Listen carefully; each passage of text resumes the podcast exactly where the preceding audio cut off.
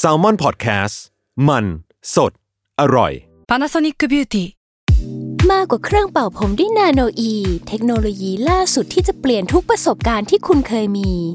นาโนอีมอยส์เจอร์พลัสเพิ่มความชุ่มชื้นให้เส้นผมหลังใช้งานมากขึ้นถึง 18 เท่า พร้อมชะลอการเฟดของสีผมสำหรับคนชอบทำสีผม ดูแลความชุ่มชื้นทั้งเส้นผม หนังศีรษะและผิวคุณ Panasonic NA0J มีเทคโนโลยีนาโนอีที่ care only you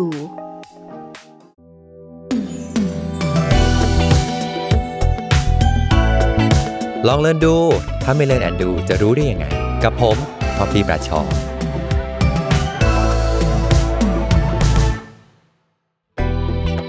สวัสดีครับกลับมาเจอกับลอง Learn ดู ถ้าไม่ Learn and Do จะรู้ได้ยังไงกับท็อปปี้บราชอกันแล้วนะครับ สัปดาห์ที่ผ่านๆมาไปฝึกทักษะอะไรกันมาบ้างคอมเมนต์กันนิดนึงนะฮะอะส่วนสัปดาห์นี้ครับผม ทักษะการสร้างธุรกิจให้แข็งแกร่งข้ามยุคและเป็นตำนาน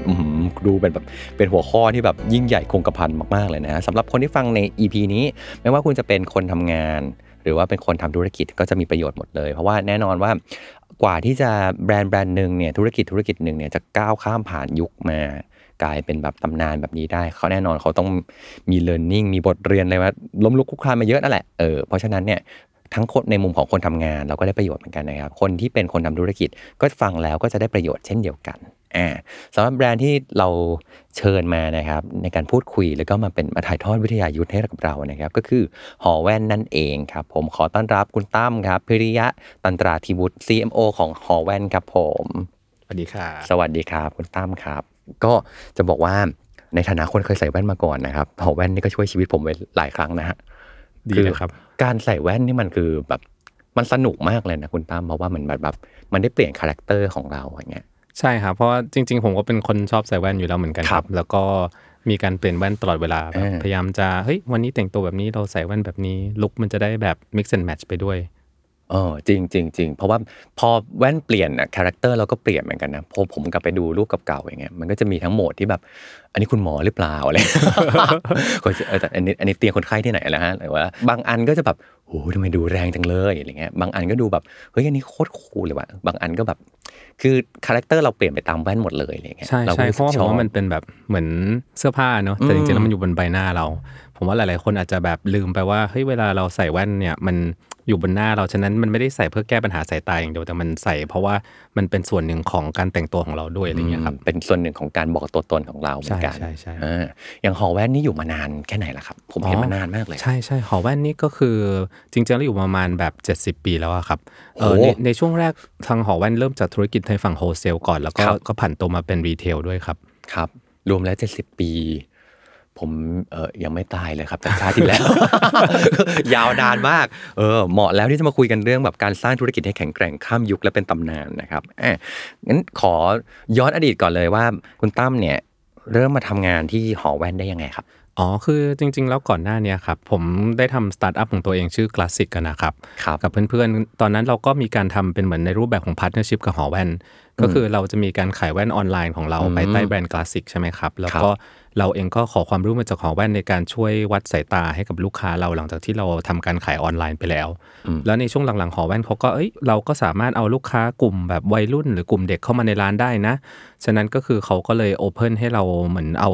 pop-up เล็ก ๆ หรือว่าครับเป็น kiosk เล็ก ๆ อะไรเงี้ยครับเข้าไปตั้งในร้าน แล้วเราก็ทำโฆษณาเพื่อให้แบบเด็ก ๆ เข้าไปในร้านหอแว่นในเพื่อที่จะให้ไปเลือกแว่น แล้วก็ตัดเลนส์กับทางหอแว่นอะไรเงี้ยครับผมทำตัวสตาร์ทอัพ Glazziq ประมาณ6-7 ปี แล้วก็ ประมาณช่วงต้นปีที่แล้วอะครับปีครับ2022 ก็ได้คุยกับทางเขา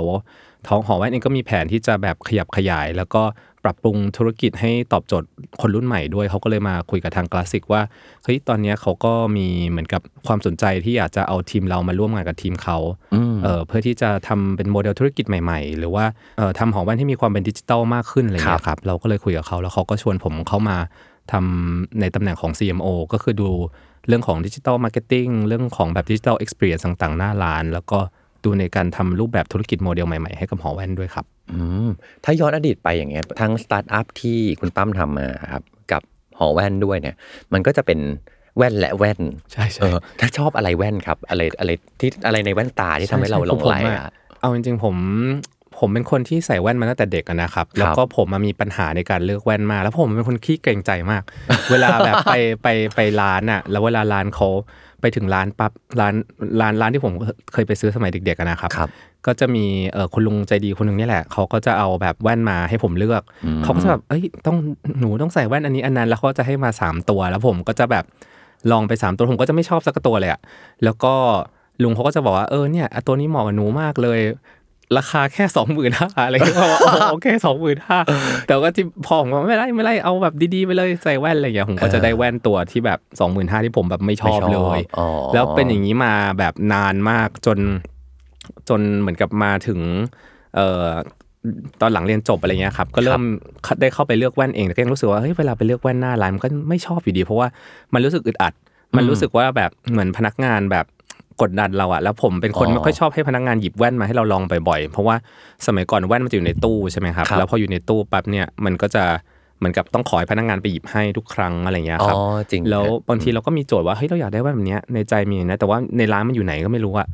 ผมก็เลยมองว่าแบบในการเลือกแว่นเนี่ยมันจริง ๆ แล้วมันเป็นส่วนที่สำคัญมากคือเรื่องของการประสบการณ์ในการเลือกแว่นที่หน้าร้านมีให้กับลูกค้า ก็เลยเป็นที่มาว่าผมเองก็แบบเฮ้ยตอนนั้นเราอะอยากจะทำธุรกิจที่ตอบโจทย์เราเองด้วย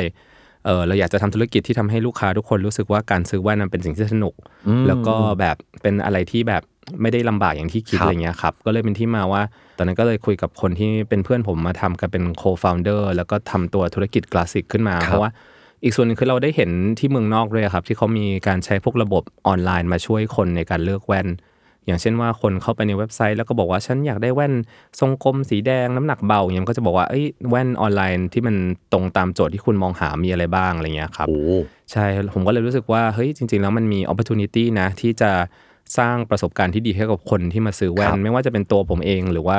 เพื่อนๆ หรือลูกค้าที่อยู่ในตลาดอะไรเงี้ยครับ อืม เหมือนเอาประสบการณ์ตรงของเราเนาะไม่ว่าจะเป็นการที่เราเคยใส่แว่นน่ะก็ต้องใส่แว่นเออใช่เราก็ใช่จะรู้แล้วก็อีกอันหนึ่งประสบการณ์ที่เราได้จากร้านแว่นมาแล้วเรารู้สึกว่าเฮ้ยถ้าเราจะทำงานขึ้นมาเนี่ยเราอยากทำให้มันดีขึ้นได้อย่างไร เพราะเราก็จะมีรีซอสอะไรต่างๆ ทางประสบการณ์อยู่ว่าแบบอะเนี่ยแหละ ฉันรู้ว่าคนใส่แว่นเคยเจ็บปวดอะไรมาใช่ใช่ฉันอยากทำให้มันดีขึ้นใช่แล้วก็การที่เราได้แว่นที่เราใส่แล้วเราชอบเราถูกใจเนี่ยมันเป็นอะไรที่แบบรู้สึกดีมาก เพราะว่าเราก็ เหมือนแบบภูมิใจที่จะใส่แว่นเนี่ยบางทีแบบอืมไม่ใส่กับรู้สึกไม่มั่นใจเท่ากับใส่อะไรเงี้ยครับเหมือนกับถ้าเราได้แว่นที่เราใส่ปั๊บแล้วมันเข้ากับรูปหน้าเรา ใส่แล้วทำให้เรามั่นใจ ใส่แล้วทำให้เรารู้สึกว่าเฮ้ยวันนี้เราแบบแต่งตัวแว่นกับชุดแบบเข้ากันดีมากอะไรเงี้ยผมก็รู้สึกว่ามันเป็นอะไรที่แบบฟินมากๆ แล้วก็อยากจะให้ประสบการณ์เนี้ยมันไม่ได้ไม่ได้อยู่แค่ที่ผมคนเดียวแต่ว่ามีให้กับลูกค้าคนอื่นๆด้วยก็เลย เป็นที่มาของการเริ่มทำสตาร์ทอัพกับเพื่อนในวันนั้นอะไรอย่างเงี้ยครับ ตอบโจทย์มากครับ เพราะว่า คนสำหรับคนเลือกแว่นน่ะ ตอนเลือกแว่นมันมันก็มีความสุขนะฮะ มันแบบได้มันละลานตามากมันเยอะมากอะแต่ว่ากว่าจะม้วนจบว่ามันอันไหนมันเหมาะกับเราอันไหน มันมันใช่ของเราอะมันมันแบบ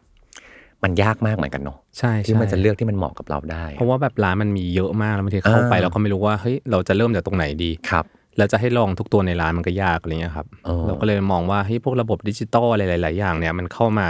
ช่วยให้คนเนี่ยสามารถฟิลเตอร์ หรือว่าช่วยแบบเลือกแว่นมาให้กับผู้บริโภคได้ดีขึ้น ยิ่งสมัยนี้ยิ่งมีแบบพวกแบบ facial scan AR อะไรเทคโนโลยีหลายๆอย่างที่เราเข้ามา เราก็มองว่าเฮ้ยเทคโนโลยีเหล่านี้มันน่าจะเข้ามาช่วยตอบโจทย์ ในการทำให้คนเลือกแว่นได้สนุกมากขึ้น แล้วก็อืมเจอแว่นที่เหมาะกับใบหน้าตัวเองจริงๆอะไรเงี้ยครับอืมอืมอืมอืมทีนี้จากตอนแรกที่เหมือนแบบทำสตาร์ทอัพที่เหมือนก็เป็นอาณาจักรเล็ก ๆ ของเราเองอย่างเงี้ยครับ อะไรที่ทำให้ตัดสินใจว่าเฮ้ย มันถึงเวลาที่จากอาณาจักรเล็ก ๆ อันเนี้ยที่เราเคยทำอยู่เนี่ย เราจะไปสู่บทใหม่ครับที่มีหอแว่นเข้ามา คือจริง ๆ แล้วตั้งแต่ที่ Glazziq ทำตั้งแต่วันแรกอะนะครับ เราก็มีการ partner ร่วมกับหอแว่นมาตลอดอืมแล้วก็ทางหอแว่นเขาก็ support เราเขาไม่ได้มองเราเป็นคู่แข่งครับมองว่าเราเป็น partner เพราะว่าเราจะ target กลุ่มวัยรุ่นกลุ่มเด็ก ซึ่งหอแว่นเนี่ยเขาก็จะมีชื่อเสียงใน area ที่ว่าเป็นพวก progressive lens หรือว่า area สำหรับลูกค้าที่มีค่าสายตาเยอะ หรือผู้ใหญ่ที่ต้องการมาแก้ปัญหาสายตาใช่ไหมครับฉะนั้นเขามองว่าเฮ้ยเขาก็เหมือนกับมีความเอ็นดูสตาร์ทอัพเรา แล้วก็ช่วย support กันมาตลอด แล้วก็ทางเราเองก็เคยมีการไปช่วยคิดเรื่องของดิจิ t a ลมาร์เก็ตติ้งบ้าง หรือว่าเวลาเราไปตั้ง kiosk ในร้านเขาอะไรเงี้ยครับเราก็จะมีการทำการตลาดเพื่อดึงคนจากโลกออนไลน์ไปที่หน้าร้านหอแว่นอะไรเงี้ยครับจริงๆแล้วมันก็เหมือนกับว่ามีการทำด้วยกันมาในฐานะ partnership มาตลอด จนมาถึงปีที่แล้วเนี่ยที่ทางหอแว่นเองอะเขาก็มาคุยด้วยว่าครับเฮ้ยตอนเนี้ยเขาพร้อมที่จะแบบขยับขยาย แล้วก็ปรับธุรกิจให้มันตอบโจทย์คนยุคใหม่มากขึ้นอะไรเงี้ยครับจากสถานการณ์ตลาดที่ก็ต้องยอมรับว่าตอนนี้คู่แข่งก็เข้ามาเยอะขึ้นอืมพฤติกรรมผู้บริโภคก็เปลี่ยนแปลง แล้วก็หลาย ๆ คนเริ่มมีการแบบค้นหาข้อมูลสินค้าออนไลน์ก่อน หรือว่ามีการแบบติดตามพวกโซเชียลมีเดียของช่องทางต่าง ๆ เพื่อที่จะศึกษาข้อมูลเรื่องแว่นอะไรเงี้ยครับ ก็เลยคุยกันว่าเฮ้ยจริง ๆ แล้วคลาสสิกกับของแว่นเนี่ยมันเรามองว่าเราทำอะไรด้วยกันได้ แล้วพอเขาเข้ามาคุยผมก็รู้สึกว่ามันน่าสนใจ เพราะว่าเอาจริง ๆ ในฐานะคลาสสิกเองเราก็รู้สึกว่าการที่จะขยับขยายเติบโตได้เนี่ยครับการที่มีหน้าร้านหรือมีจุดให้ลูกค้าวัดสายตายังไงก็เป็นสิ่งที่สำคัญ ก็เลยมองว่าเป็นวินวินสำหรับทั้งสองฝั่งอืมอืมใช่ครับ เพราะว่าจริงๆแล้วก่อนนั้นเราก็มีการคุยกับนักลงทุนใช่ไหมครับแต่ว่าท่านเราก็รู้สึกว่าเฮ้ยถ้าเราคุยเสร็จเราก็ต้องไปหาทางเปิดร้านเปิดอะไรเองของเราอีกอะไรเงี้ยเพื่อที่จะให้ลูกค้ามาวัดสายตา ฉะนั้นเนื่องจากหอแว่นเนี่ยเขามีฟุตพิ i นเยอะอยู่แล้วอะไรเงี้ยครับเราเลยครับมองว่าเราทำกับเขาเนี่ยน่าจะเป็นวินวินกับทั้งสองฝ่ายมากกว่า อืมอืมอืมอืมคือดูว่ามันมีอะไรบ้างที่เป็นวินวินสำหรับเราและเขาถูกไหมครับและเขาด้วยครับอืมเรามีดิจิทัลเรามีฐานลูกค้าวัยรุ่นอะไรต่างๆครับถูกไหมของเขาของเขามีเอ่อหน้าร้านใช่สาขาต่างๆ แล้วความเชี่ยวชาญในเรื่องแบบ progressive เล่นนู่นนี่ครับต่างๆมา ก็เลยมาจับมือด้วยกันได้ ใช่ใช่ใช่ อ๋อดูอะไรอย่างอื่นดีกไหมครับ คือผมว่าก็เป็นเรื่องของแบบเอ่อการที่เขามาปั๊บเนี่ยมันก็จะมี expertise ในเรื่องของการวัดสายตาการประกอบแว่นซึ่งผมว่าเรื่องเนี้ยมันเป็นเรื่องที่ลืมไม่ได้อืมคืออย่างคลาสสิกเองก็เราก็โอเค เราก็อาจจะเน้นในเรื่องของการดีไซน์กรอบสไตล์กรอบอะไรเงี้ยครับครับเราก็จะเก่งเรื่องกรอบ แต่เรื่องเลนส์เนี่ยต้องยอมรับว่ามันเป็นสิ่งที่ซับซ้อนมากอ่าเรื่องของบริการวัดสายตา เรื่องของบริการประกอบแว่นปรับดัดแว่นจริงๆแล้วมันเป็นศาสตร์ที่ใช้ความรู้เยอะ และอย่างหอแว่นเนี่ยครับเขาก็จะมีแบบการพัฒนาเรื่องพวกนี้มาตลอดใน 70 ปีที่ผ่านมาจริงๆแล้วหอแว่นเนี่ย internally เขาจะมีการเรียนการสอนที่เรียกว่า BWAC Academy อย่างเงี้ยครับเขาก็จะtrain พนักงานเพื่อให้ครับวัดสายตา แล้วก็เหมือนกับช่วยในการประกอบแว่นให้กับลูกค้า ซึ่งแต่ละคนเนี่ยประสบการณ์มาที่ที่อยู่ที่หอแว่นนะครับประสบการณ์ทุกคนก็แบบห้าถึงสิบปีอะไรเงี้ยครับตัดครับแว่นมาไม่รู้กี่อัน ตรงเนี้ยมันเป็นสิ่งที่เราขาดจริง ๆ ตอนนั้นผมก็รู้ว่าแบบ เป็นที่มาว่าเราต้องการ support จากเขาเพราะว่าผมว่าการที่จะตัดแว่นให้ดีเนี่ยมันต้องใช้ประสบการณ์ค่อนข้างเยอะอืมแล้วก็ต้องมีชั่วโมงบินในระดับหนึ่งเพราะว่าผมอะอันนี้ก็เป็นประสบการณ์ส่วนตัวจากในอดีตเหมือนกัน เพราะว่าสมัยก่อนผมเป็นคนที่สายตาเอียงเอ้ยตอนนี้ก็ยังเอียงอยู่ เออใช่ใช่ก็เป็นคนที่สายตาเอียงเยอะแต่สมัยก่อนมีปัญหาคือไปตัดแว่น แล้วก็ใส่ไม่สบายสักที เพราะว่าพอสายตาเอียงเยอะเนี่ยครับมันมีความจำเป็นที่จะต้องทำพวก fitting height กับแบบพวก PD ให้แม่นยำมากๆอะไรเงี้ยครับแล้ว ถ้าคนวัดสายตาประสบการณ์น้อยเนี่ยบางทีผมก็จะได้แว่นที่ผมใส่แล้วแบบไม่สบายตา พอเราก็รู้ว่าเฮ้ยหอแว่นเนี่ยเป็นคนที่เชี่ยวชาญด้านนี้จริงๆอะเราก็เลยมองว่าตรงเนี้ยเป็นสิ่งที่เราจะสามารถ work กับเขาได้ เราก็เอาเรื่องของแบบกรอบเข้ามาแล้วเขาก็เอาเรื่องของเลนส์เข้ามาเพื่อมาผสมกันอะไรเงี้ยครับอืมอืมอืมก็เลยเหมือนแบบก็เป็น perfect match เหมือนกันนะ ใช่ใช่เออแล้วผมเองก็ได้มีโอกาสมาช่วยหอแว่นดูในร้านของหอแว่นครับโดยรวมด้วยครับ อืมอืม ส่วนเรื่องของคอนเซปต์ใหม่ที่เรากำลังจะทำก็มีการคุยกันเพื่อหาไอเดีย แล้วก็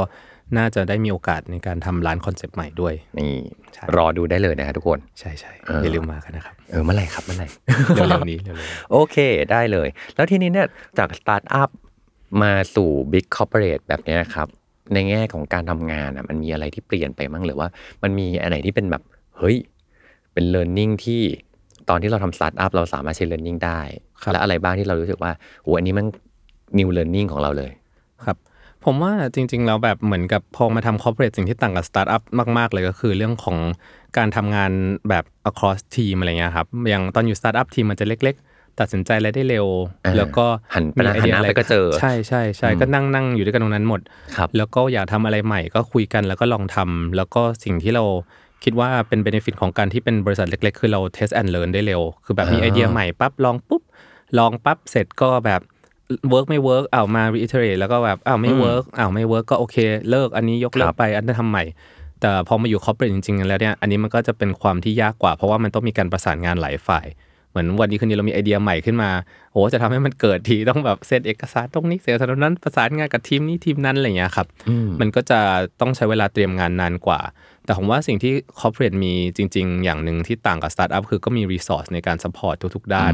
เพราะอย่างตอน startup เนี่ยเราพอเล็กๆ มันมีอะไรเล็กๆน้อยๆทุกคนก็ต้องวิ่งไปอุดรูกัน มันก็จะเหมือนแบบดูภายนอกอาจจะดูแบบดูดีอะไรเงี้ยครับแต่แต่ว่าหลังฉากเนี่ยก็คือวิ่งเงินกระจาย เพราะว่ามัน มันฟังก์ชันมันมีหลายฟังก์ชัน แต่ว่าเรามีคนไม่กี่คนฉะนั้นหนึ่งคนก็ต้อง cover หลายๆ area แล้วอาจจะไม่ใช่ความถนัด แต่พอมา corporate เนี่ยเรามีเอ่อหลายแผนกหลายฝ่ายที่แบบเขาถนัดใน area ของเขาไม่ว่าจะเป็นเรื่องของภาษีปัญหาภาษีปัญหาเรื่องของการนำเข้าปัญหาเรื่องของแบบการจัดส่งอะไรเงี้ยเขาก็จะมีคนที่เชี่ยวชาญ แต่พอเป็นสตาร์ทอัพเล็กๆพอเราเจอปัญหาเราก็แบบเอ้ยต้องโทรศัพท์ Google อันว่าจะแก้ยังไงอะไรเลยครับก็จะแตกต่างกันตรงนั้น แต่ผมว่าแบบถ้าลองดูว่าถ้าเราเข้ามาใน corporate เราจะเอา culture ของ startup ในการ test and learn มาได้ยังไงเนี่ย ก็คงจะต้องมีการแบบ adapt ในระดับหนึ่ง แล้วก็ทำเรื่องของการประสานงานอะไรให้มัน efficient มากขึ้นอะไรเงี้ยครับ อืม ก็เหมือนเหมือนเหมือนแต่ละอันมันก็มีจุดแข็งใช่ของมันใช่ครับ อืมอืมแล้วทีนี้พอเคยมีมีเคยมีแบบเขาจะช็อกอะไรอย่างไหมฮะ ก็ไม่ถึงกระขโดนาดดนั้นไปทำใช่มีนิดหน่อย ส่วนหนึ่งผมอาจจะมาจาก corporate เองด้วยอะไรเงี้ยครับอ๋อพออยู่ครับ corporate มาแล้วมาทำ startup แล้วกลับไป corporate แต่สำหรับผม culture shock อาจจะเป็นตรงที่ว่าตอนอยู่ corporate สมัยก่อนผมก็เป็นพนักงาน level ธรรมดาใช่ไหมครับ level ไม่ได้ senior มากแล้วไปทำ startup มาสักพักหนึ่งแล้วก็ พอกลับมา corporate ปั๊บเนี่ยเขาก็เชื่อใจในตัวเราแล้วผมก็ดีใจ เขาก็ให้เราเป็น CMO ซึ่งผมก็โอเคโอเค เราก็มาดูการตลาดเนอะอะไรอย่างเงี้ยเราพอมาปั๊บแต่สิ่งที่ตกใจแล้วเขาเจอช็อกคือ พอองค์กรมันใหญ่ปั๊บแล้วเราอยู่เป็นระดับ C เนี่ยก็คือว่าทุกคนให้ความเคารพกับเรามาก ถือว่าเฮ้ยเราเป็นแบบ senior management แล้วนะ เราเป็นผู้บริหารระดับสูงแล้วนะ คือความเคารพที่ได้จากพนักงานเนี่ยผมก็ตื่นตกใจนิดนึงเพราะว่าแบบเอ้ย สมัยก่อนมัน พอพออยู่สตาร์ทอัพมันก็เราก็จะแบบเลเวลเท่า ๆกันอืมใช่ไหมครับอืมแต่พอมาอยู่องค์กรใหญ่ทุกคนก็ให้ความเคารพเราเยอะครับแล้วก็มีความแบบไปพูดในงานก็ต้องไปยืนพูดแล้วก็มีคนฟังเยอะๆเต็มห้องเลยเราก็แบบโอ้ทำไมคนเยอะขนาดนี้ เราก็จะมีความตื่นเต้นนิดนึงเลยครับ อืมแล้วทำยังไงให้ให้ gap มันหายไปครับ ผมว่ามันเป็นเรื่องที่ว่าจะต้องพยายามเราเองก็ต้องพยายามหาเวลา airtime ที่เข้าไปคุยกับพนักงาน และทำความรู้จักเป็นการส่วนตัวอะไรเงี้ยเพราะอย่างเช่นว่าถ้าวันแรกมาเนี่ยผมว่าสิ่งที่ผมเจอคือผมต้องไปพูดในห้องที่มีคนแบบเยอะมากอะไรเงี้ยแล้วก็เราก็ไม่รู้ว่าใครเป็นใครอืมและหลังจากนั้นที่ผมยิ่งตกใจเขาอย่างว่าผมไปสาขาเขาจะบอกอะคุณตั้มสวัสดีค่ะอะไรผมก็จะแบบคุณคือใครอะไรเงี้ยผมจำชื่อคุณไม่ได้ตอนนี้ก็เลยต้องต้องพยายามที่จะแบบเหมือน หาโอกาสไปคุยกับพนักงานพอเรารู้จักเขาเราได้มีโอกาสคุยวันออนวันอะไรอย่างเงี้ยครับแล้วพอถึงเวลาที่เราต้องไปคุยในห้องใหญ่จริงๆอะครับผมว่าพอเราได้มีโอกาสทำความรู้จักเป็นการส่วนตัวจำชื่อเขาได้หรือว่าเขาทำอะไรรู้แบ็กกราวน์เขามากขึ้นก็จะรู้สึกแบบมีความใกล้ชิดมากกว่าที่จะแบบเป็นคนที่อยู่บนหอคอย แล้วก็คอยอืมสั่งงานมาผมว่ามันโจทย์มันก็คือแบบจะต้องเราจะต้องพยายามเข้าหาเขาบ้างแล้วก็ ทำความรู้จักเขาในเลเวลที่แบบใกล้เคียงกันอะไรอย่างเงี้ยครับอืมเหมือนเท่าที่ฟังดูเนี่ยพอเป็นเลเวล C ขึ้นมาแล้วอะนอกจาก direction ทางธุรกิจอะไรต่างๆ แล้วอะมันมีการบ้านใหญ่ ๆ บนเรื่องคนเหมือนกันนะครับ ใช่ครับที่ฟังมา ใช่ มันก็จะเป็นการบริหารคนแล้วก็การ motivate อะไรเงี้ยครับ ยิ่งตอนนี้มันเป็นช่วงที่มีการเปลี่ยนแปลงเยอะมี initiative มีไอเดียใหม่ๆอะไรขึ้นเยอะ เราก็ต้องพยายามแบบหาวิธีที่จะผลักดันให้พนักงาน บางคนที่เขาอาจจะชินในการแบบเฮ้ยเขาก็ทำแบบนี้มาตลอด แต่ว่าอืมทำไมเขาต้องมาทำอะไรใหม่ทำทำทำงานที่เขาไม่เคยทำงานที่เขาไม่คุ้นอะไรเงี้ยครับอืมก็จะต้องหาวิธีที่จะเป็นให้แรงบันดาลใจเขาหรือเขาให้ทำให้เขาเข้าใจว่าทำไมเรามีความจำเป็น จะต้องมีการปรับปรุงโมเดลธุรกิจ หรือว่ามีการออกไอเดียใหม่ๆทำอะไรใหม่อืมโอเคลองลองเล่าเป็นตัวอย่างได้ไหมครับว่าแบบเคยคุณตั้มเคยทำอะไรที่แบบอันนี้เป็นสิ่งใหม่ที่จะต้องแบบอยากให้ทีมทำอะ ซึ่งแต่ก่อนเนี่ยทีมไม่เคยทำเรื่องนี้เลย แล้วแบบคุณตั้มทำยังไงให้ทีมแบบลุกขึ้นมาทำสิ่งนั้นได้ครับๆคือผมว่าอย่างเช่นแบบก่อนหน้าเนี้ยทางหอแว่นก็จะเน้นในเรื่องของการขายเลนส์ที่เป็นเลนส์พรีเมียมใช่ไหมครับแต่ตอนหลังเราก็จะต้องมีการแบบเออลองลองที่จะขยับขยายเอ่อตลาดไปขายแบบสิ่งที่ทางหอแว่นอาจจะไม่ได้ถนัด อาจจะเป็นกรอบพร้อมเลนส์ในราคาที่เอื้อมถึงง่ายอะไรเงี้ยครับ หรือว่าต้องทำแบบการตลาดแบบใหม่ขึ้นมา เพราะว่าปกติสมัยก่อนการตลาดหอแว่นอาจจะเป็นการทำการตลาดแบบที่หาเซกเมนต์ที่พรีเมียมหน่อย แต่ว่าในที่สุดถ้าเราอยากจะทำธุรกิจแบบใหม่ที่ขายแบบไม่แพง เราอาจจะต้องทำการตลาดที่แบบค่อนข้างแบบบ้านๆหน่อยอะไรเงี้ยครับหรือว่าเข้าถึงคนที่แมสมากขึ้น ซึ่งช่วงแรก ๆ เราก็อาจจะแบบไม่ค่อยชิน แต่ว่าพอเราได้มีการคุยกันในทีมอะไรเงี้ยครับแล้วเข้าใจถึงว่าเฮ้ยการที่เราจะ เจาะเซกเมนต์ได้การที่เราจะขยายธุรกิจได้จริงเนี่ยเราอาจจะไม่สามารถไม่สนใจกลุ่มนี้ได้เลยครับมีความจำเป็นจะต้องทำแบบร้านแว่นรูปแบบใหม่ที่ราคาไม่แพง แล้วก็ทำการตลาดแบบที่มีความเป็นลูกทุ่งนิดนึง เพื่อให้เข้าเข้าถึงคนกลุ่มนี้ได้ดีขึ้นอะไรเงี้ยครับผมว่าโจทย์ก็คือต้องต้องมีการคุยกันว่าเฮ้ยเนี่ยเราจำเป็นที่จะต้องขยาย เราจำเป็นที่จะต้องแบบปรับตัวให้เข้ากับยุคสมัยอะไรเงี้ยอืมแล้วก็ทางการตลาดเองก็จะได้แบบเหมือนลองอะไรที่ไม่เคยลองหรือทำอะไรตัวเองไม่ชินด้วยอะไรเงี้ยครับ แล้ว motivate คนยังไงครับ ผมว่ามันก็เป็นการที่ว่าเราเองก็พยายามจะหนึ่งก็คือให้เขาเข้าใจก่อนถึงความจำเป็นของอืมการที่ต้องมีธุรกิจแบบนี้อะไรเงี้ยครับแล้วผมว่าสองก็คือการหา resource ที่จำเป็นที่ทำให้เขาสามารถทำงานได้ง่าย แล้วก็การที่ว่ามีการแบบคอย revisit กันคอย recap กันตลอดว่าเจอปัญหาอะไรบ้างเราจะต้องแก้อะไร เพราะว่ามันเป็นสิ่งใหม่ คือผมว่าสิ่งที่สำคัญคือเราอาจจะต้องเข้าใจในส่วนของที่ว่าพนักงานเองก็ลองอะไรใหม่บางทีเขาอาจจะทำผิดบ้างอะไรบ้าง เราก็ต้อง ให้โอกาสเขาในการที่ทำผิดลองผิดลองถูก แล้วก็เหมือนช่วยๆกันมากกว่าครับ ไม่ใช่ว่าแบบเหมือนโยนเขาลงน้ำแล้วให้เขาว่ายเองอะไรเงี้ยผมว่ามันก็ต้องต้องต้องเหมือนกับต่างฝ่ายต่างเข้าใจกันว่าเฮ้ยมันหนึ่งคือจำเป็นต้องทำนะสองคือถ้าทำไปแล้วแบบผิดนิดผิดหน่อยไม่เป็นไร เพราะว่ามันเป็นการการลองเรียนรู้อะไรเงี้ยครับ ก็ให้โอกาสแบบว่าเอ้ยถ้า budget ใช้ไปแล้วแบบดูผลลัพธ์แล้วมันไม่ effective เลยไม่เป็นไรก็ เรามาคุยกัน หรือว่าเราอาจจะหา consult หาคนที่มาให้คำแนะนำได้ว่าจะต้องทำยังไงให้มันแบบตอบโจทย์ตลาดที่เราไม่เคยเข้าไปมาก่อนอะไรเงี้ยครับอืมอืมอืมเฮ้ยอันนี้ดีมากเลยครับคุณตั้มเพราะว่าเหมือนกับเราก็จะชอบพูดกันเนาะว่าแบบเออลองทำอะไรใหม่ๆกันเลย มันถึงจะได้ไอเดียใหม่ถึงจะได้แบบโปรดักต์ใหม่นวัตกรรมใหม่อะไรอย่างเงี้ยเออแต่ว่าพอบอกให้ทำใหม่อะหนึ่งคือคนคือแบงก์อะทำไงวะใช่ใช่แล้วก็อันที่สองคือให้ทำใหม่นี้ถ้าทำผิด โอเคเปล่าอืมเออ แต่ว่าอย่างคุณคุณตั้มบอกมาแล้วว่าแบบอันแรกคือทำต้องให้เข้าใจก่อนว่าทำไมต้องทำใหม่สองคือนอกจากจะปลูกใจให้เขาอยากทำใหม่แล้วอะต้องมีระบบรองรับเขานิดนึงก็คือว่าแบบไม่ใช่แบบปล่อยให้เขาว่ายน้ำตัวเปล่าแล้วล่ะต้องมีครับ resource ต่างๆ ให้ แล้วก็ต้องมา revisit กันบ่อยๆว่าแบบอะในระหว่างการที่แบบทำเรื่องใหม่ ๆ ขึ้นมามันมีจุดตรงไหนที่มันจะต้องการให้หัวหน้าช่วยไหมหรือว่าอันนี้ตรงอันนี้ตรงไหนต้องเร่ง speed ขึ้นอะไรเงี้ยมีการ revisit ตลอด ครับอืมก็คือแบบก็เป็นอีก learning หนึ่งซึ่งซึ่งผมฟังแล้วว่าเออคนทำงานเนี่ยน่าจะเอาไปใช้ได้เหมือนกันเนาะเวลาที่ในงานของเราเราต้องการให้ทีมเนี่ยทำอะไรใหม่ๆ หรือแม้กระทั่งตัวเราเองก็เถอะที่ครัจะบต้องทำอะไรใหม่ ๆ มา ใช่แล้วผมว่าการที่คอยแบบเข้าไปดูผลลัพธ์ของสิ่งที่ทำทีๆเนี่ยมันก็ช่วย เพราะว่า คือเราบอกเขาว่าเฮ้ยคุณเอาเงินลองไปผลาดได้เลยก็อาจจะพูดอย่างนั้นนิดนึงเนอะแต่ว่าถ้าผลาดก็คือแบบผลาดอาที่เรารีบมาดูกันนะว่าผลาดครับอาทิตย์หนึ่งแล้วเนี่ยผลลัพธ์เป็นยังไง คือผมว่าเราให้โอกาสที่ว่าทำผิดได้ แต่เราก็ต้องรีบคอยเช็คว่าเฮ้ยถ้าผิดอะผิดเพราะอะไรแล้วเราจะ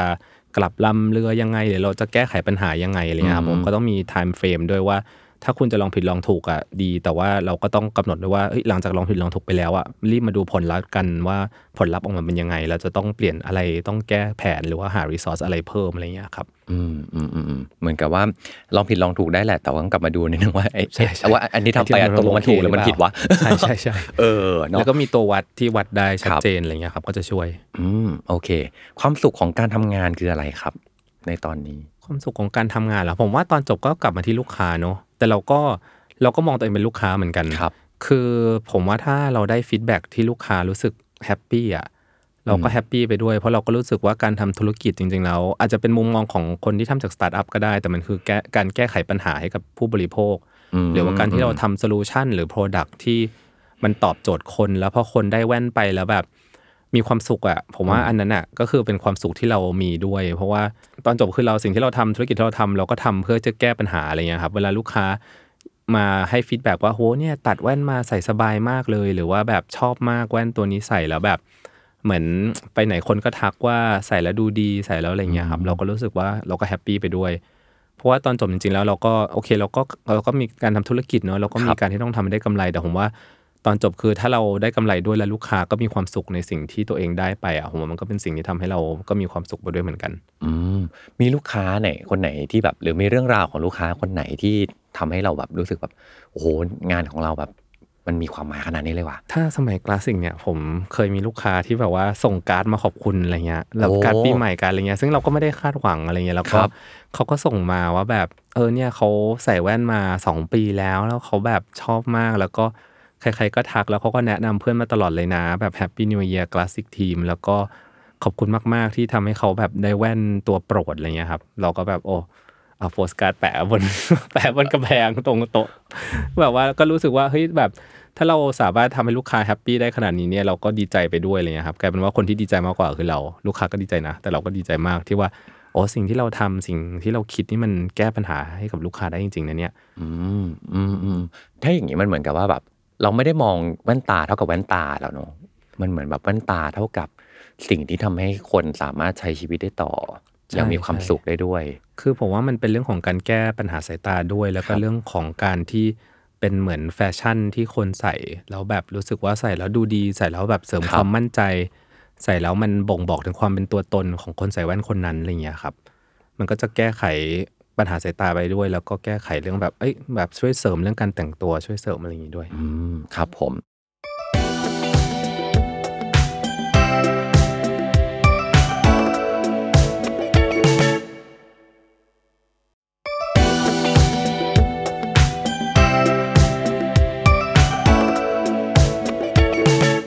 อะทีนี้ถ้าให้เปรียบเทียบครับ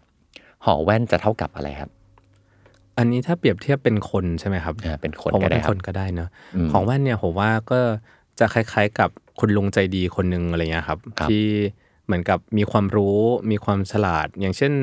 ถ้าเปรียบเทียบกับตัวละครในเรื่องคนนั้นจะประมาณดรอากาศะอะไรเงี้ยอ่าที่ที่เขาแบบว่าปีความรู้เป็นคคุรัณบลุงที่ดูใจดีและเก่ง แล้วก็เข้าถึงง่าย คือ always there แบบว่ามีอะไรก็ไปคุย แล้วก็แบบช่วยแก้ปัญหามี innovation ใหม่ ๆ ที่มาช่วย support ได้ แต่ก็เป็นคนมีอายุนะครับ ก็จะมีคนมีอายุที่แบบมีความรู้แต่ว่าเป็นคนที่พึ่งพาได้ผมว่าหอแว่นจะมี character แบบนั้นมากกว่าอืมอืมอืมทรงภูมิเข้าถึงง่าย เข้าถึงง่ายเข้าถึงง่ายเออแล้วก็มีอบอุ่นความรู้อืมหอแว่นเท่ากับ daddy เหมือนกันเนาะก็แบบเป็นแบบแต่เป็น daddy ใจดีอะไรกันใจดีใช่ใช่เออแล้วก็ผมชอบอันหนึ่งที่ที่คุณตั้มเล่ามาเหมือนกับว่า เวลาเราอยากทำงานกับที่ไหนอะเราก็ต้องเคยมีประสบการณ์ที่ดีกับที่นั่นมาก่อน เหมือนกับที่คุณตั้มเล่าให้ฟังว่าแบบ เคยไป ตัดแว่นกับหอแว่นแล้วแบบประทับใจมาก ใช่มาจากเออฝั่งลูกค้าอะไรเงี้ยครับเออเหมือนครั้งหนึ่งเราก็เคยเป็นลูกค้ามาก่อนเออซึ่งผมว่ามุมนี้ดีเหมือนกันเนาะเพราะเหมือนกับ เวลาที่เราจะไปทำงานที่ไหนอะบางทีดูได้ยังไงว่าที่นี่มันใช่สำหรับเราอะอาจจะลองไปเป็นผู้ลูกค้าก่อนก็ได้ ใช่ใช่แล้วเราก็รู้สึกว่าเฮ้ยสิ่งที่เขาทำได้มันมันแก้ปัญหาเราจริงๆเนาะแล้วเรารู้สึกว่าถ้าเราจะทำธุรกิจอะไรขึ้นมา เราก็อยากให้ลูกค้ามีความสุขในสิ่งที่เราทำอะไรเงี้ยครับ อืมครับผม อะแล้วจะมีอะไรใหม่ ๆ จากหอแว่นให้เราได้ตื่นเต้นกันไหมครับ คืออันดับแรกคือตัวหอแว่นเองอะครับ ก็ทางพอผมได้มีโอกาสมาทำงานร่วมกับหอแว่นเนี่ย เราก็จะมีการทำงานร่วมกันในการที่จะผลักดันมาตรฐานหอแว่น เพื่อให้ตอบโจทย์ยุคอนาคตไปด้วยอะไรเงี้ยครับอืมก็ที่มันผ่านมาเนี่ยพนักงานหอแว่นเองก็จะมีการผ่าน training อะไรที่แบบครับครบถ้วน ตอนนี้เราก็จะ เอามาตรฐานเหล่านี้มาสื่อสาร เพราะจริงๆแล้วหอแว่นเนี่ยพนักงานทุกคนเก่งอยู่แล้ว แต่บางคนอาจจะไม่ได้เข้าใจว่าเฮ้ยพนักงานหอแว่นเนี่ยต่างกับพนักงานร้านทั่วไปยังไง เราก็เลยอยากจะ work กับทางหอแว่นเพื่อที่จะทำการสื่อสารขึ้นมาว่า พนักงานหอแว่นทุกคนเนี่ยมีชั่วโมงบินไม่น้อยนะแล้วก็มีเอ่อการการเรียนการที่ได้รับได้รับมาจากการสอนมีมีการเอ่อตั้งชื่อให้กับพี่ๆหอแว่นว่าเป็น b w a c Master อะไรเงี้ยครับเพราะว่า b w a c มัน เป็นมาตรฐานที่หอแว่นเนี่ยเขาสอนพนักงานในการวัดสายตาประกอบแว่น เราก็เลยอยากจะสื่อสารตรงนี้ให้ทุกคนรับทราบว่าหอแว่นน่ะมีตรงนี้แล้วนะ แล้วก็นอกจากนั้นเนี่ยสิ่งที่เราพยายามทำเพิ่มนะครับ ก็คือการที่ว่าเราอยากจะหากรอบรุ่นใหม่ ๆ ที่ตอบโจทย์คนรุ่นใหม่ ๆ เข้าไปในหอแว่นเองด้วย แล้วก็การนำเทคโนโลยีใหม่ ๆ เข้ามา ที่สมัยก่อนไม่มีตอนนี้อาจจะมีแล้วอย่างเช่นแบบ เดี๋ยวนี้ก็จะมีการใช้ไอ้ตัวเครื่อง VR อ่าในครับการช่วยดูพฤติกรรมในการกรอกลูกตาของลูกค้า เพื่อที่จะทำให้เข้าใจว่าเฮ้ยการที่ลูกค้าเนี่ยกรอกตาแบบเนี้ยเขาเหมาะกับแว่น progressive ประมาณไหน ก็จะมีการทำขึ้นมาที่เรียกว่า gaze mapping อะไรเงี้ยครับแบบว่าลูกค้าเนี่ยมีการมองแบบนี้นะกรอกตาเยอะ ฉะนั้นแว่นที่เหมาะกับลูกค้าเนี่ยจะต้องมีพื้นที่ที่มองไกลกว้างหน่อยอะไรอย่างเงี้ยครับอ๋อก็เป็นเทคโนโลยีใหม่ที่เราเอาเข้ามาด้วย แล้วก็การสื่อสารถึงสิ่งที่ทำได้ดีอยู่แล้ว แล้วก็ เอาเทคโนโลยีใหม่ๆเกี่ยวกับเรื่องของการวัดสายตาอะไรเงี้ยเข้ามาเพิ่มเติมด้วยอะไรเงี้ยครับอ๋อดูเป็นแบบคุณลุงใจดีไฮที่เทมีค innovation เออใช่ใช่ไม่คืก็อแบบเลยเมนชั่น high-tech แบบมากดเลยรอากาศะขึ้นมานิดนึงเพราะว่าเขาก็จะมีความแบบแบบไม่หยุดในการหาอะไรใหม่ ๆ เข้ามาครับหรือเอาแบบเทคโนโลยีมานำเสนอน้องโคนันอะไรเงี้ยอ๋อใช่ใช่อ๋ออ๋อมีมีอะไรใหม่ ๆ ด้วยเนาะเออในอนาคตคุณตั้มอยากให้แบรนด์หอแว่นที่อยู่มา 70 ปีอย่างเงี้ยครับมันควรจะต้องเป็นยังไงครับ อยากให้เล่าให้ฟังหน่อยครับ คือในส่วนของตัวแบรนด์หอแว่นเองนะครับ เราก็เชื่อว่าตัวหอแว่นเนี่ยมันมีความแกร่งแล้วก็มีความเชี่ยวชาญด้านของการวัดสายตาการทำเลนส์อะไรเงี้ยเราก็เลยอยากจะให้ตัวแบรนด์หอแว่นเนี่ยมีความชัดเจนต่อไปว่าเป็นเหมือน lens expert เป็นร้านที่แบบช่วยแก้ปัญหาสายตา มีปัญหาสายตาอะไรมาที่หอแว่นได้เลยอะไรเงี้ยครับอันนี้ก็จะเป็นแบรนด์ที่ตอบโจทย์กลุ่มคนที่เหมือนกับมีปัญหาด้านสายตา หรือกลุ่มคนที่มีอายุนิดนึงนะครับแต่ว่าสิ่งที่เรามองออกไปอีกก็คือว่าเราเองก็อยากจะมีแบรนด์ใหม่ ๆ ภายใต้ umbrella ของเราเองเหมือนกัน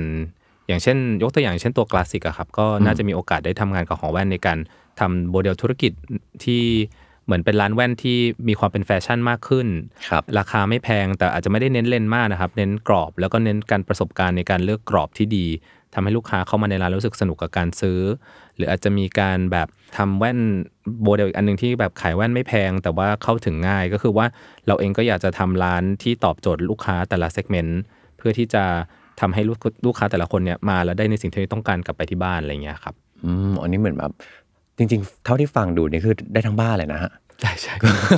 ใช่คือเอ่อคุณพ่อคุณแม่ที่เออมีปัญหาสายตาบ้างแล้ว ก็ก็มาที่หอเขาก็มาที่หอแว่นได้หรือว่าวัยรุ่นอย่างเรา เพิ่งเริ่มใส่แว่นเอ่อออะไรเงี้ยแบบจะเปลี่ยนแว่นทุก ๆ แบบทุกวันอะไรเงี้ยครับก็อาจจะมีโมเดลที่เหมือนราคาไม่แพง แต่ว่าเป็นเลนส์ครับ single vision lens แบบอืม basic หน่อยอะไรเงี้ยครับอืมใส่เป็นแฟชั่น ทีนี้ถ้าจะถ้าจะสรุปอย่างเงี้ยครับว่า เอ๊ะทำยังไงถึงจะสามารถสร้างธุรกิจให้แข็งแกร่งข้ามยุคและเป็นตำนานได้แบบเนี้ยครับ คิดว่ามีอะไรเรื่องอะไรบ้างครับ จริง ๆ แล้วมันอาจจะล้อไปกับคำตอบเมื่อกี้ของผมนิดนึงอะครับครับก็คือว่าสิ่งที่ทำได้ดีอยู่แล้วอะเราก็ต้องทำต่อไป เพราะว่าผมคิดว่าเรื่องของความสามารถในการวัดสายตาของหอแว่นนี่ไม่แพ้ใครจริง ๆ แล้วก็ พวกเลนส์ selection หรือพวกแบบพวกเลนส์ progressive ที่มีให้เลือกอะครับ ก็ครับมีแบบที่ครบถ้วนอืมนะครับ แล้วก็มีเทคโนโลยีการวัดสายตาอะไรต่างๆ ที่มีมาตลอดแล้วก็มีการเรียนการสอนอะไรที่แบบได้มาตรฐานทุกๆสาขานะครับครับอันนั้นก็คือสิ่งที่หอแว่นทำได้ดีแล้วก็เชื่อว่าทำได้ดีอยู่แล้ว แล้วก็เราจะนำมาในการสื่อสารอะไรให้มันชัดเจนมากขึ้นอืมสิ่งที่ทำดีแล้วก็ทำอยู่ แต่ว่าอีกอันหนึงก็คือก็ต้องยอมรับว่ามันเทคโนโลยีอะไรใหม่ ๆ มันก็เข้ามาเรื่อยๆอะครับ ฉะนั้นครับตัวหอแว่นเองก็จะต้อง เหมือนกับรับทราบตรงนี้แล้วก็คอยที่จะศึกษาแล้วก็เหมือนกับนำสิ่งใหม่ ๆ เข้ามาในร้านด้วย ไม่ว่าจะเป็นพวกแบบเทคโนโลยีการวัด progressive lens แบบใหม่อืมหรือการทำกรอบแว่นแบบ 3D printing อะไรเงี้ยครับอย่างตอนนี้ก็มีก็มีการนำพวก 3D printing เข้ามาเอ่อลองที่หอแว่นบ้างแล้วด้วยอะไรเงี้ยครับ อืมก่อนหน้านี้อาจจะยังไม่ได้เยอะแต่ว่าตอนนี้เราก็เหมือนกับว่าก็รู้แล้วก็ทราบแล้วว่าเทแว่นมันก็จะมีอะไรใหม่เข้ามาเรื่อยๆ ก็ต้องเอาเข้ามาด้วย มันก็ต้องฟิตกับสิ่งที่จุดยืนของร้านด้วยเรื่องของความเป็น lens expert เรื่องของครับความเป็นผู้นำผู้เชี่ยวชาญในด้านเลนส์อะไรเงี้ยครับฉะนั้นทั้งหอแว่นเนี่ยถ้ามีเทคโนโลยีเลนส์อะไรใหม่ ๆเข้ามาเนี่ยผมว่าหอแว่นก็ต้องเอาเข้ามาศึกษา แล้วก็มีให้กับลูกค้าได้มาลองประสบการณ์เหล่านี้อะไรเงี้ยครับคือเหมือนแบบคอยหาสิ่งใหม่ใช่ๆมาอยู่ใช่ตลอดอืมนะครับอะทีนี้ เป็นคำถามที่ผมถามทุกคนครับ เมื่อมาคุยกันแล้วก็คือว่าแบบได้เรียนรู้อะไรจากทักษะนี้บ้างครับ ได้เรียนรู้อะไรจากการที่ทำงานในบริษัทที่แข็งแกร่งข้ามยุคและเป็นตำนานแบบนี้ครับ สิ่งที่ได้เรียนรู้เยอะๆคือเรียนรู้จากผู้ใหญ่ในองค์กรนะครับอืมผมว่าอันหนึ่งที่เราสามารถเห็นได้ก็คือสิ่งที่ผู้ใหญ่หลาย ๆ คนทำมาสิ่งที่หลายครับๆคนผู้ใหญ่หลาย ๆ ท่านได้ได้บิวมาเนี่ยมันมันมีความสำคัญนะนะแล้วก็ มันให้ความรู้อะไรที่เราไม่เคยรู้มาก่อนหลาย ๆ อย่างอะไรเงี้ยครับ เวลามารู้ว่าเอ้ยก่อนหน้านี้หอแว่นมีที่มาที่ไปยังไงในการทำโฆษณาในสมัยอดีตเขาทำยังไงเอ่อหรือว่าแบบการสอนการวัดสายตาประกอบแว่นเขาทำยังไงอะไรเงี้ยครับ เหมือนได้เรียนรู้จากคนรอบตัว ใช่ใช่เออและการที่แบบมันผมมานั่งนึกต่อนะว่าแบบ คนที่ทำงานมาจนแบรนด์มันอยู่ได้แบบเจ็ดสิบปีอย่างเงี้ยเขาก็คงเป็นวิกิพีเดียอยู่ในตัวเองเหมือนกันนะก็แบบใช่ใช่อย่างอย่างหนึ่งคืออาจจะเป็นว่าความรู้หลายๆอย่างมันอยู่ในตัวเขาเราก็อาจจะต้องครับคุยกับเขาบ่อยๆอะไรเงี้ยครับเราก็จะได้เรียนรู้ว่าอ๋อที่มาที่ไปของระบบ b w a c นี่มันคืออะไรนะทำไมมันถึงโดนพัฒนาขึ้นมา คือเขาแก้ปัญหามาแบบจำนวนมากมายอะครับอย่างเราก็มองว่าเฮ้ยเวลาเราทำสตาร์ทอัพเราก็แก้ปัญหานู่นนั่นนี่นะอืม แต่พอเรามาคุยกับเขาว่าจริงๆแล้วแบบสิ่งที่เขาเจอเป็นอดีตปัญหาเคสลูกค้าที่เขาเจอ หรือว่าเอ่อเคสของ business partner ที่เขาเจครัอบแล้วการแก้ปัญหาของเขามันมันทำมานานแล้วครับ แล้วพออมเราได้มาเรียนรู้ว่าเฮ้ยในอดีตเนี่ยเขาแก้ปัญหาอะไรหลายๆอย่างยังไง แล้วมันก็เอามาเอ่อเอามาเป็นเหมือนกับความรู้ของเราที่เราสามารถเอาไป apply ได้ในการแก้ปัญหาที่เราเจอด้วยอะไรเงี้ยครับ อืมโอเค ทีนี้มีคำแนะนำอะไรบ้างครับสำหรับคนทำงานที่แบบ